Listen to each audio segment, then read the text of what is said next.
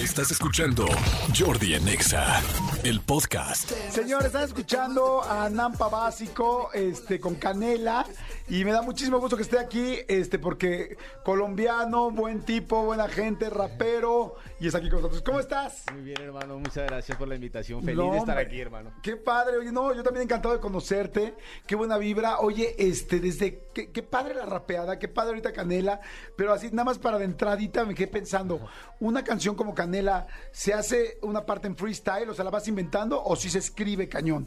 Esa pilla que tiene una historia bonita porque tenemos solo un riff de un reggae. Chin, chin. Un riff es chin, chin, un- ah, ok. Chin, chin, la guitarra haciendo Ok. eso toda la vida, ¿sabes?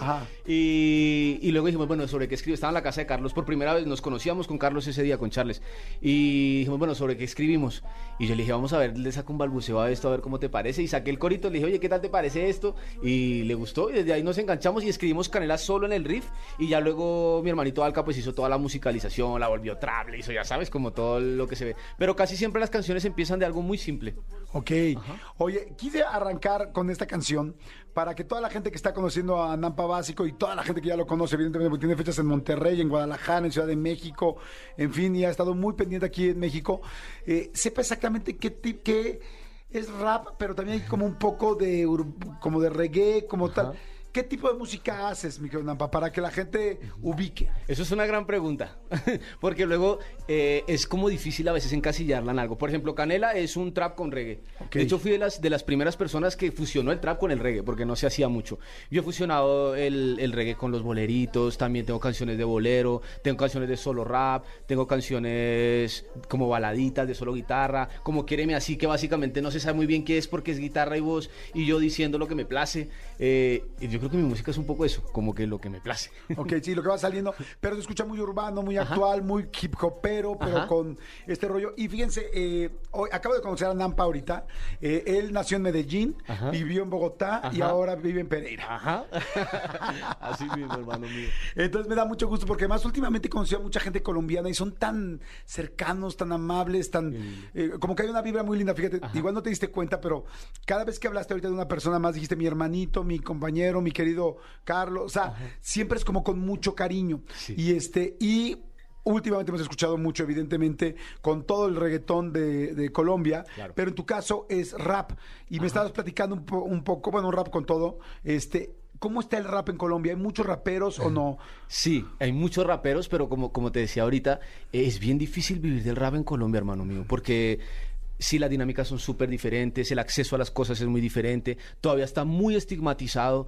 Eh, digamos, tú aquí en tu cabina traes raperos y te he visto un boleo cosas y digo, qué lindo, porque allá a veces no tanto, ¿sabes? Como está tan estigmatizado, los medios, en vez de darles la posibilidad para desmitificar eso, no, lo dejan en el mito y luego la gente se imagina que son un bolo de cosas feas así y de gente lesiva haciendo cosas malas y drogándose y matando gente y robando, ¿sabes? Y, y- y todo lo contrario, es, es la contestación a eso. Es como que crecimos en los barrios así, ya no queremos eso. Es decirle a la gente, oye, mira, quizá nos vemos de una manera porque pues así somos, pero tenemos un mensaje muy diferente, tenemos un modus viviendo muy diferentes. Yo soy padre responsable, hermano responsable, hijo responsable, ¿sabes? Y es una falsa idea que la gente tiene del rap. Entonces, quizá aquí ya se desmitificó mucho y le han dado una gran apertura y, y, pues eh, agradecidísimo con eso. Eh, en Me, Colombia me todavía decías no. que la primera persona que viste que un rapero en un Mercedes-Benz fue aquí en acá. México, ¿no? Sí, sí, hermano. Y, y tenía una casa grande y casas bonitas y luego llegaban así eh, en dos suburban y yo decía, wow, parecen gringos, hermano. Y, y no, simplemente es que tiene una infraestructura muy linda, tiene un lenguaje muy mexa, es decir, no se copian, no tiene nada que ver con,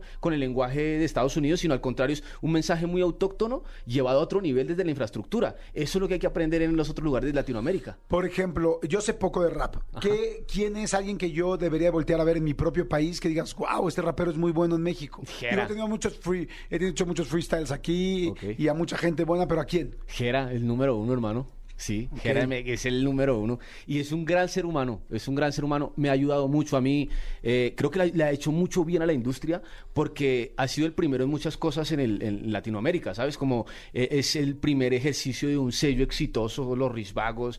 eh, y eso, él siento que tiene una forma muy rapper de él, porque solo hace rap, o sea, él solo rapea, pero lo ha llevado a lugares inimaginables. Bueno, has escuchado botella tras botella, por ejemplo, Ajá. con o sea, ha hecho cosas ya muy mainstream siendo muy rapper, ¿sabes? Ok. Eh, es de admirar, ¿no? Y así muchísimos, ch- el mismo Charles, eh, Davo también ha hecho cosas increíbles. ajá. No, hay mu- muchos raperos aquí que llevan Sí, la, sí ha estado música. aquí, Charles, bueno, Charles no recuerdo.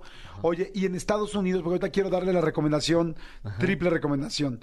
En Estados Unidos, ¿qué rapero te parece así bien como para, para- así que digas, a mí me encanta este rapero, ahorita actual?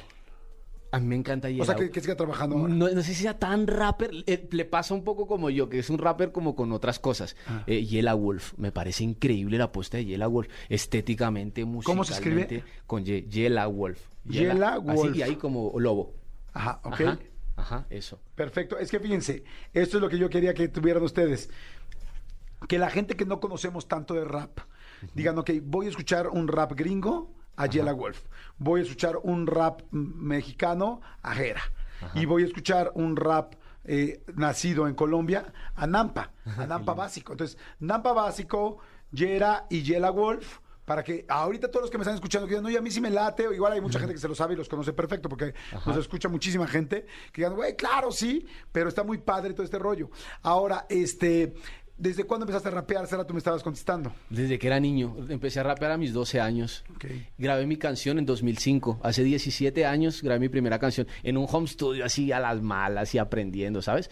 Eh, pero ya tuve como mi primer acercamiento a un micrófono y a escucharme porque además es bien incómodo escucharse. La gente cree que, claro, tú solo rapeas y la cosa, pero luego cuando te escuchas es como, wow, sí sueno así de raro. Entonces, aprender a encontrarte en tus tonos, en tus métricas, en tu... Sí, es como, como una simbiosis entre él y tú y lo que sucede ahí. Es algo bien mágico. Pero también hay que acostumbrarse porque puede ser perturbador al principio, ¿no? Cuando no te has escuchado nunca.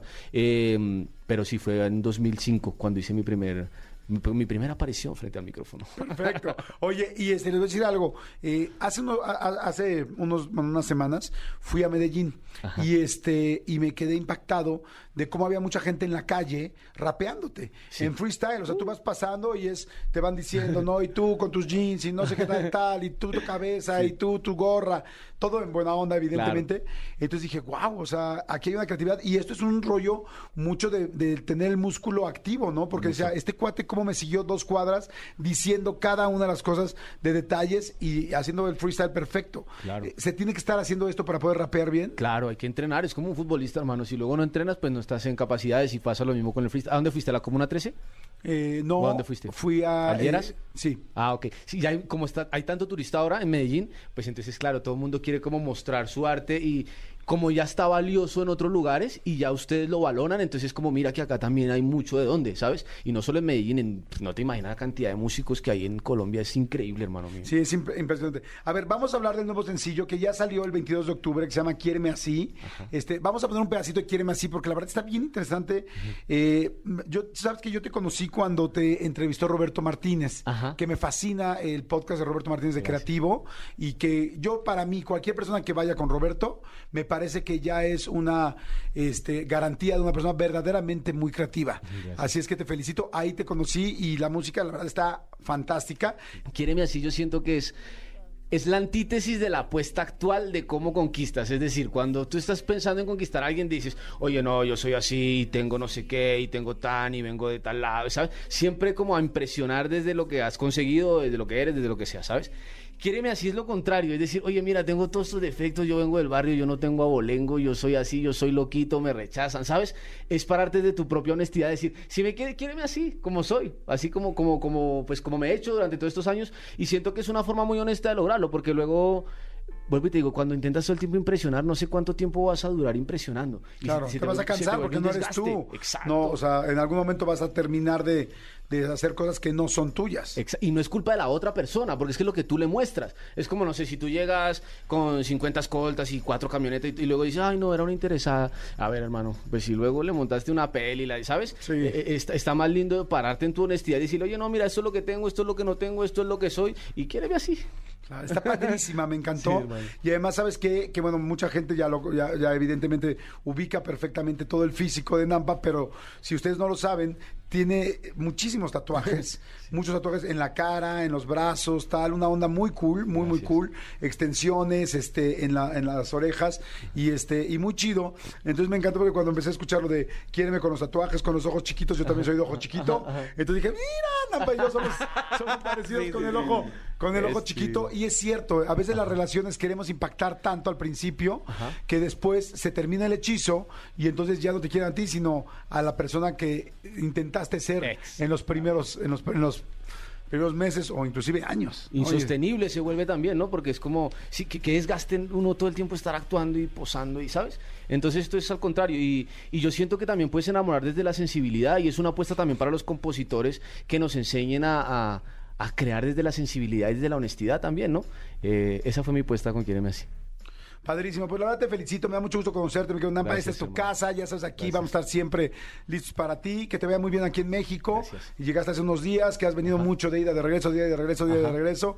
Pues bueno, aquí este siempre Ahora, mira, yo sé que México es una plataforma importante para todos los músicos del mundo. Hoy Colombia es, yo creo que el generador de música latina más importante del mundo, definitivamente, ¿no? Entonces, pero lo que te quiero decir es que independientemente de que si los creadores, que si la plataforma tal, aquí amamos a la gente, amamos a los latinos, amamos a los colombianos, a los costarricenses, a todo el mundo, porque en México, siempre lo digo, en muchas cosas no somos primermundistas, pero para acoger, recibir y querer, ahí sí somos unos chingones. Seguro que Así sí, es que, por favor, siéntete en tu casa. Muchas gracias. Eh, yo sé, perdón, que no te puedo entregar la llave de la ciudad. Exacto. Este, Pero ni yo la tengo. ni yo la tengo. Que llevo toda mi vida aquí, ni yo la tengo. Pero significativamente te la doy con mucho gusto. Muchas gracias, Y este hermano, sé que has venido muchas veces, pero bueno, pues a partir de ahorita quiero que sepas que esta es tu casa y que aquí vamos a estar felices y que puedes estar muy a gusto en este país porque adoramos crecer, convivir y conocer a la Muchas gente. gracias a ustedes, hermano. Y así me he sentido desde que llegué. Muchísimas gracias. Y para un colombiano en específico, a veces es difícil, ¿no? Ya sabes, la segregación y la cosa. Y Colombia con esos títulos horribles que tenemos de hace tiempo. Eh, agradecido muchísimo con ustedes y por los espacios, hermano.